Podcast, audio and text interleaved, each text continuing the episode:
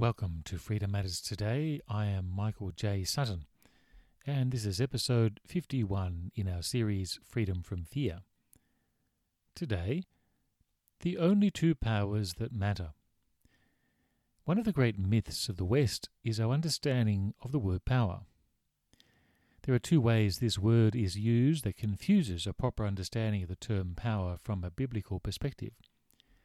The first is the so called power relations, which refers to alleged power imbalances in relationships between people in various social and institutional settings. People with authority are said to be in power over others, and this therefore stains all forms of their relationships with others. People in power must only exist with those of similar status and not form bonds with those of inferior rank. This is the new normal. Thus, bosses cannot marry or form relationships with their employees because they exert power over them.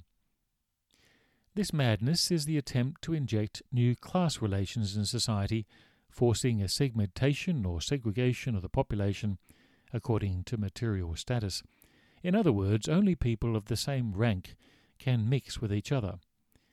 This neo Marxist concept of power relations is laying waste to human relationships. The second way people use power in our society is in terms of political or economic power. This refers to the might, military or otherwise, of societies or corporations that exert power over others. I said yesterday that this political power exists in the background of the New Testament. It is there, it is part of the story, but it doesn't dominate, nor does it confuse the story of God's great salvation. Unlike the Hebrew Bible, where this fascination with the future of the nation is felt strongly in texts like Jeremiah chapter 46 to 51 and Daniel chapters 7 to 12, the writers of the New Testament generally ignore the political and economic dynamics of the time. Um, Apocalypse in John's John's Apocalypse is a report card on a few local Christian assemblies and a metaphorical understanding of the future.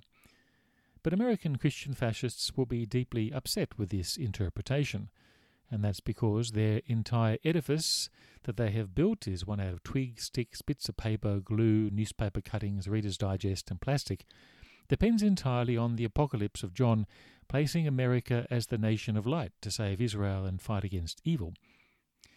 Since no one in the ancient world would have even been able to conceive in their wildest imagination of a nation such as America, this fascist interpretation is highly unlikely.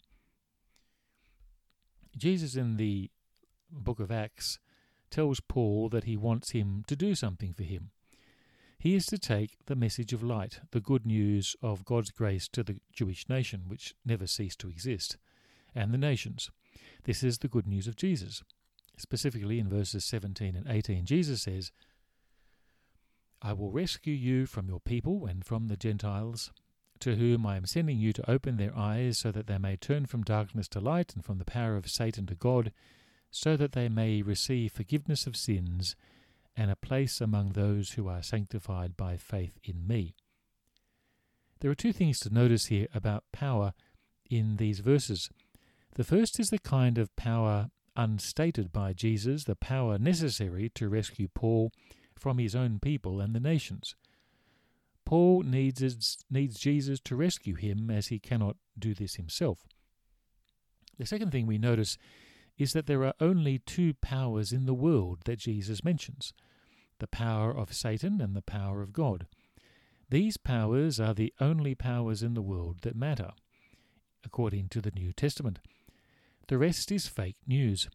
Power relations, political and economic power, these are all distractions. They are all obfuscation. This transfer of power from Satan to God recognizes that power exists. Satan has power, and God has power. This power of Satan is so mighty that even after the resurrection of Jesus, something is needed to enable this power transfer to occur. It does not occur naturally. The New Testament proclaims that the means for this power transfer is not Paul or us, but God's appointed method. the message of light, the good news of God's grace. Remember, freedom matters today because you matter to God. Join me tomorrow for another episode of Freedom from Fear.